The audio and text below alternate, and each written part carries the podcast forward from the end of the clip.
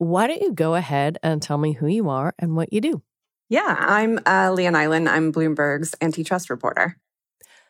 How many times a day do you think about Amazon? Probably, I mean, at least once, sometimes many times a day.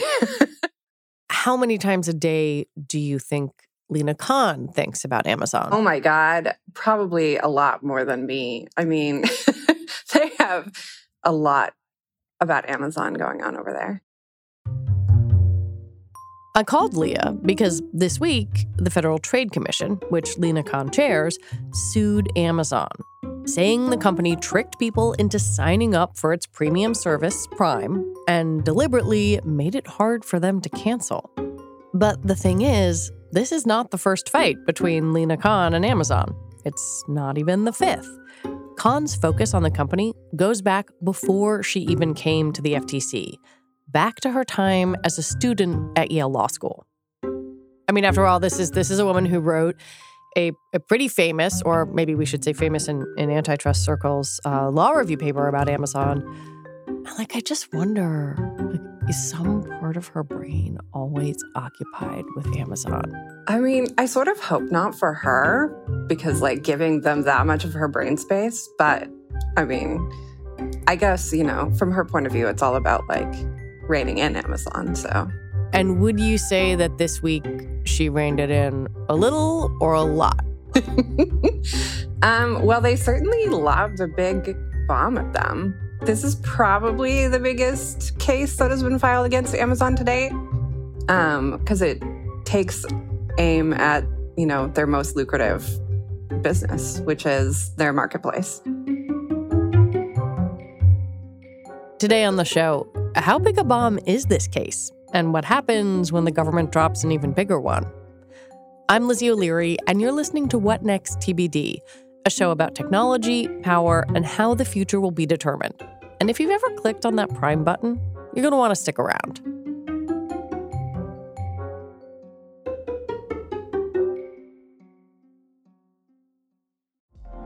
Apple Card is the perfect cashback rewards credit card. You earn up to 3% daily cash on every purchase every day.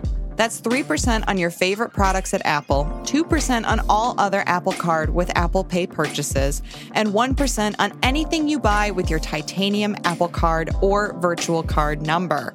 Visit apple.co slash card calculator to see how much you can earn. Apple Card issued by Goldman Sachs Bank, USA, Salt Lake City branch. Subject to credit approval. Terms apply. This is the story of the one. As a maintenance engineer, he hears things differently. To the untrained ear, everything on his shop floor might sound fine, but he can hear gears grinding or a belt slipping. So he steps in to fix the problem at hand before it gets out of hand. And he knows Grainger's got the right product he needs to get the job done, which is music to his ears. Call, clickgrainger.com, or just stop by. Granger, for the ones who get it done. Over the past few years, the FTC has slowly turned up the temperature on Amazon. The agency has filed lawsuits, investigated mergers, and let it be known that a big antitrust case was brewing. All because, in the agency's view, Amazon has too much power and it's abusing it. This week's suit, filed on Wednesday, goes after Prime. The FTC says, quote, Amazon tricked and trapped people into recurring subscriptions. This is the $139 service that gets you access to like all of its streaming and music and the fast shipping. But they allege that they make it super difficult to cancel. It takes somewhere between six or seven clicks. You have to like find where on the website. Um, my favorite detail actually is that internally at Amazon, they refer to it as the Iliad process. Homer's Iliad. Homer's Iliad, you know, like this epic poem about the Trojan War, because apparently it is just as epic to try and cancel Prime. One thing that stuck out to me was that in in the suit, the agency talked about dark patterns. Basically, kind of mm, Amazon, in their words, fiddling with the user experience to push people into certain choices. And that stuck out to me because it seemed like the agency was saying, like, oh, we really know what you guys are doing with your digital design in order to nudge consumer behavior. Yeah, they've been very interested in dark patterns for a while. So, dark patterns are the ways that uh, companies design their interfaces to sort of nudge you in the way that they want. So, this is like when you are going through and clicking on something, they're like, Are you really sure you don't want to add this other thing to your hmm. cart?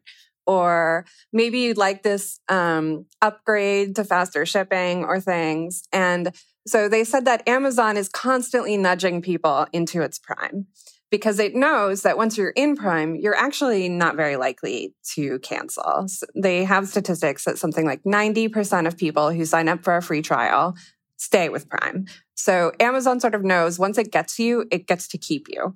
So they do all sorts of things if you're not a Prime subscriber already to get you there because also, once you're in Prime, they know that Prime users are much more likely to do a lot of their spending on Amazon.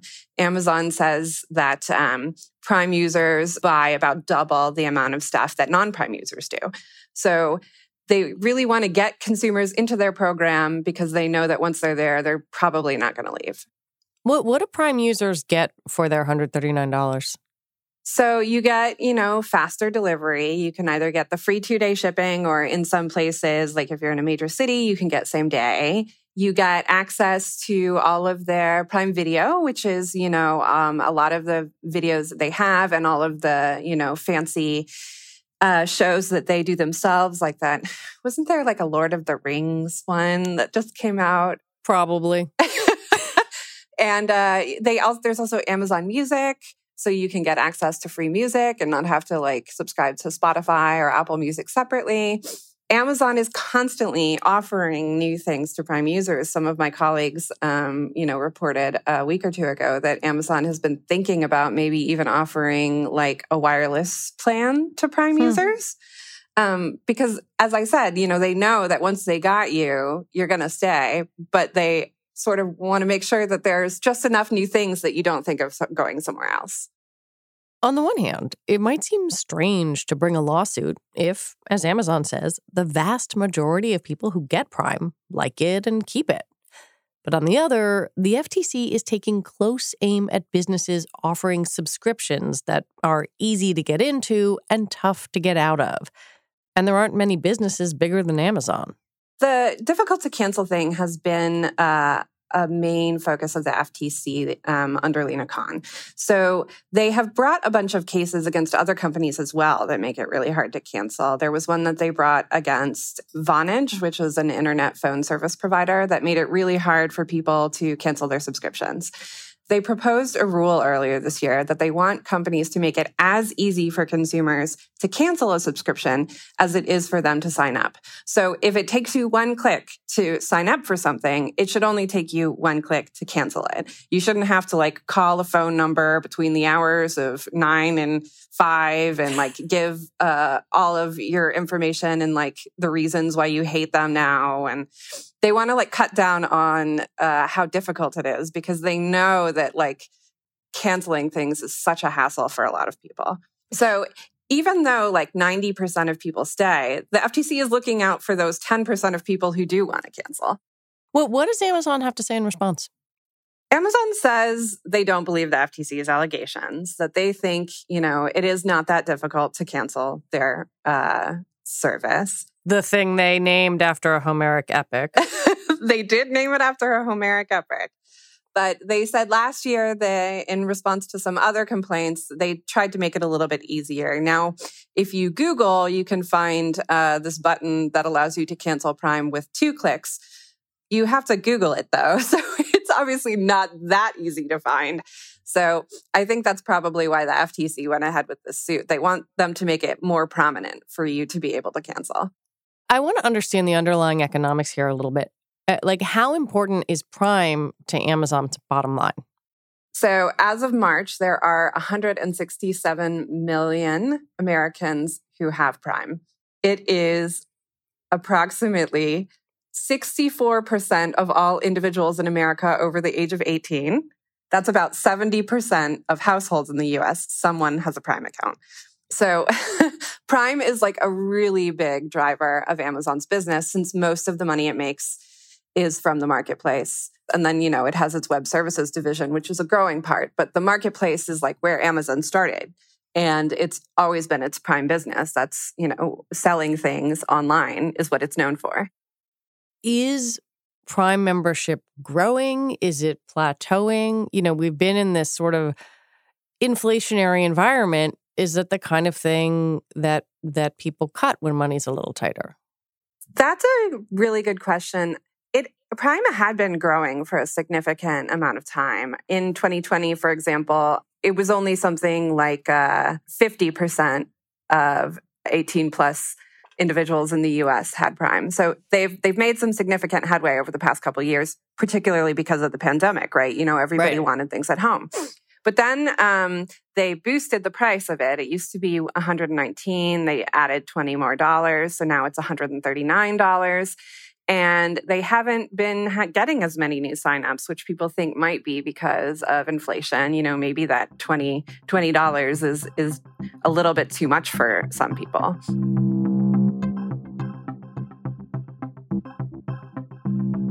When we come back, the really big case against Amazon is waiting in the wings.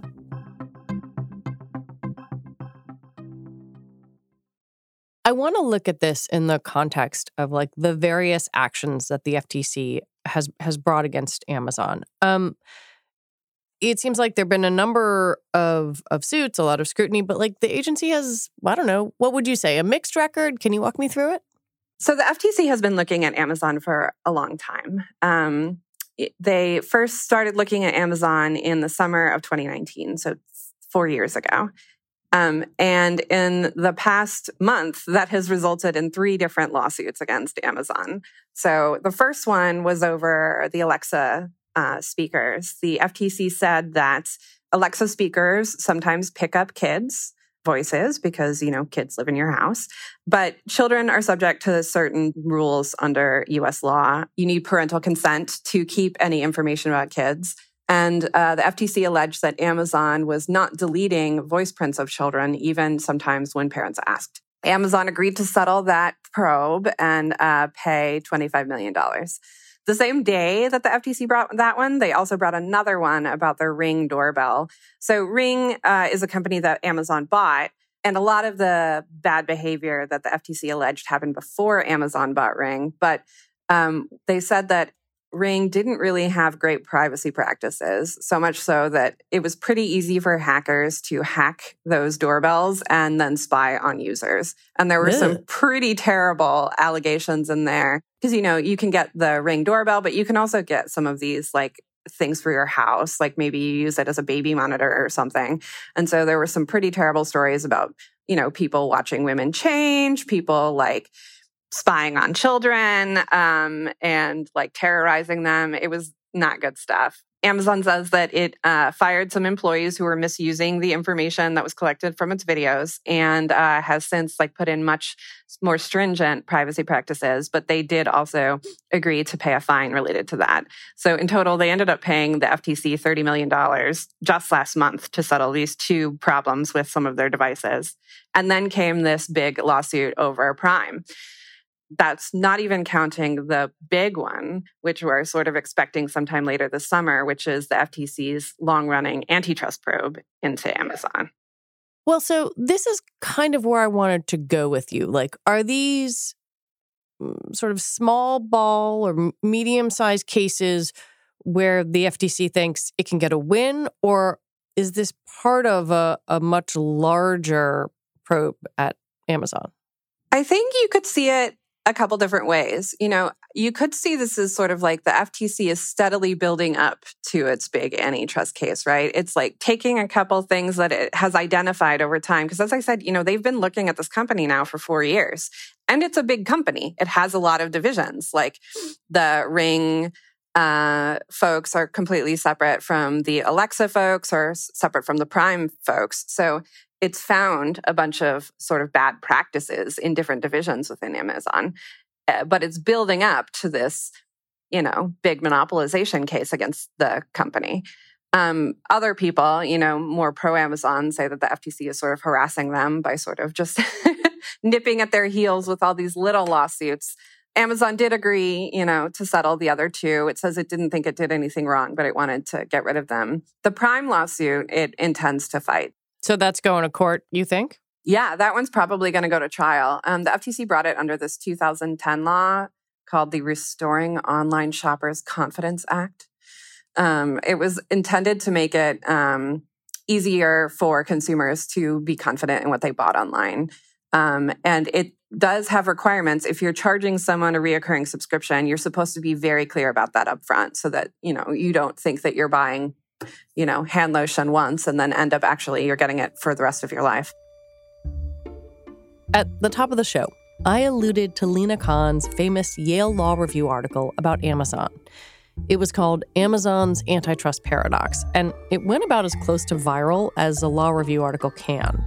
Because it imagined a way of thinking about antitrust that broke with decades of tradition.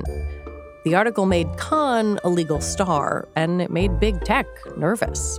Lina Khan's article um, focuses on Amazon and sort of the failure of antitrust to imagine Amazon's situation. There's a potential claim within antitrust law called predatory pricing. And the idea is that a company cuts its prices to a really low in order to get people to buy their product um, and then put other people out of business. So it's like cutting prices below how much it actually costs to make something in order to gain market share. And a lot of courts said that that doesn't make any sense. Like nobody can sustain that for a really long period of time. And so they really limited the ability of uh, plaintiffs to bring cases along that. But what Lina Khan says is that didn't really take into account a company like Amazon because Amazon's playing a really long game here. Like it is trying to get people hooked on it. Hmm. And so, yeah, maybe it's going to give them something below cost. Like you have these really cheap Alexa speakers, but it's getting something out of that too, right? You're helping train its AI, Alexa you know, it is becoming ingrained in your habits and it is uh, helping, you know, push you to buy more things from Amazon in their marketplace, which is the, you know, main place they make money. So really like predatory pricing can be more long term in a case with Amazon. It might be losing money on one part of its business, but that's in order to make money in another part of its business. And uh, she argued that, you know, like antitrust law really hasn't contemplated this enough. Um, and that was sort of like a really breakthrough thought when she wrote this paper a couple years ago because, you know, predatory pricing was considered dead. And so it's everyone's like sort of waiting to see what the FTC ends up filing in this big antitrust suit that they've been looking at for a really long time. Are they going to adopt um, Lina Khan's sort of views about predatory pricing?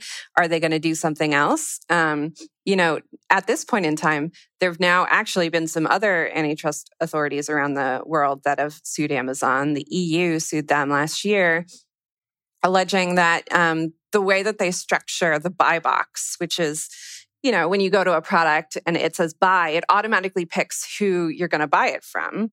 Huh. The algorithm that decides which vendor you're buying it from takes into account a lot of things. But one of the things it does take into account is whether that um, vendor uses Prime.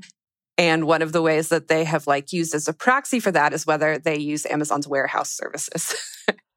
So that sounds like you're saying that that Amazon is giving preferential treatment to vendors that use its other services. That's the allegation that the European Commission made. So if you use Amazon's warehouse service, you're more likely to end up in the buy box. So people do it.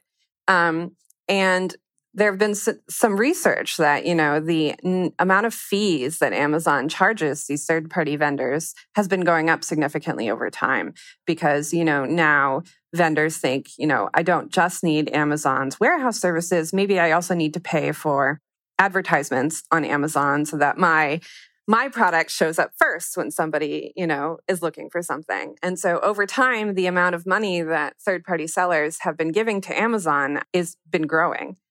So far, Lina Khan's FTC has had a mixed track record against Amazon and the other big tech companies.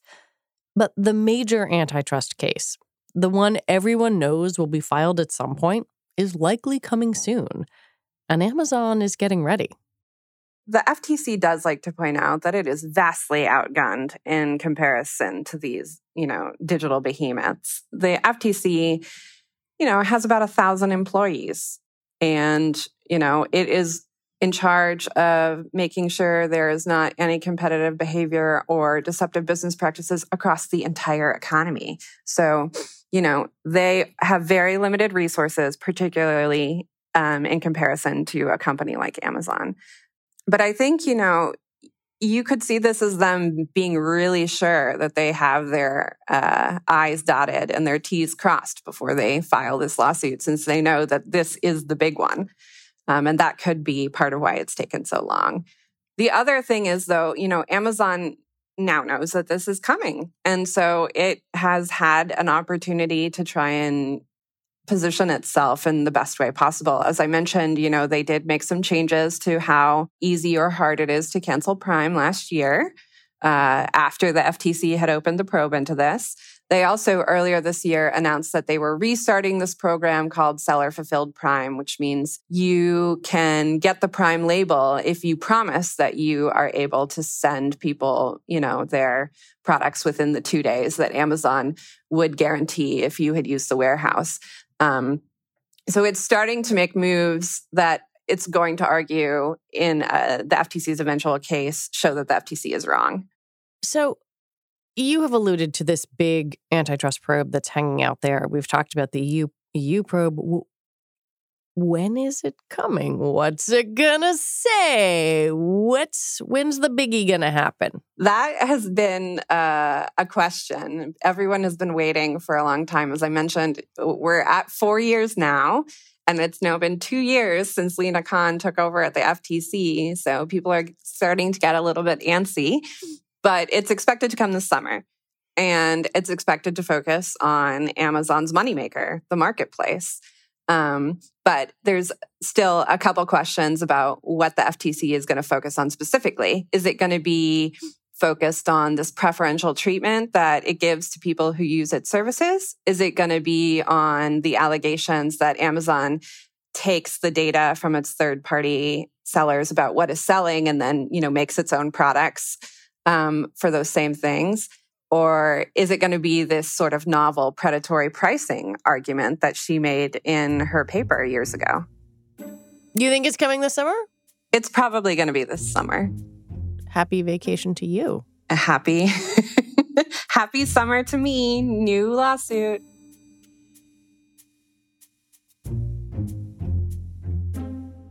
Leah Nylen, thank you very much. Thanks for having me. Leah Nylen is a reporter at Bloomberg covering antitrust. And that is it for our show today. What Next TBD is produced by Evan Campbell. Our show is edited by Jonathan Fisher. Alicia Montgomery is vice president of audio for Slate. TBD is part of the larger What Next family, and it's also part of Future Tense, a partnership of Slate, Arizona State University, and New America. And if you like what we're doing, the best thing to do is support us by joining Slate Plus. Just head on over to slate.com slash whatnextplus to sign up. All right, we'll be back on Sunday with another episode. I'm Lizzie O'Leary. Thanks for listening.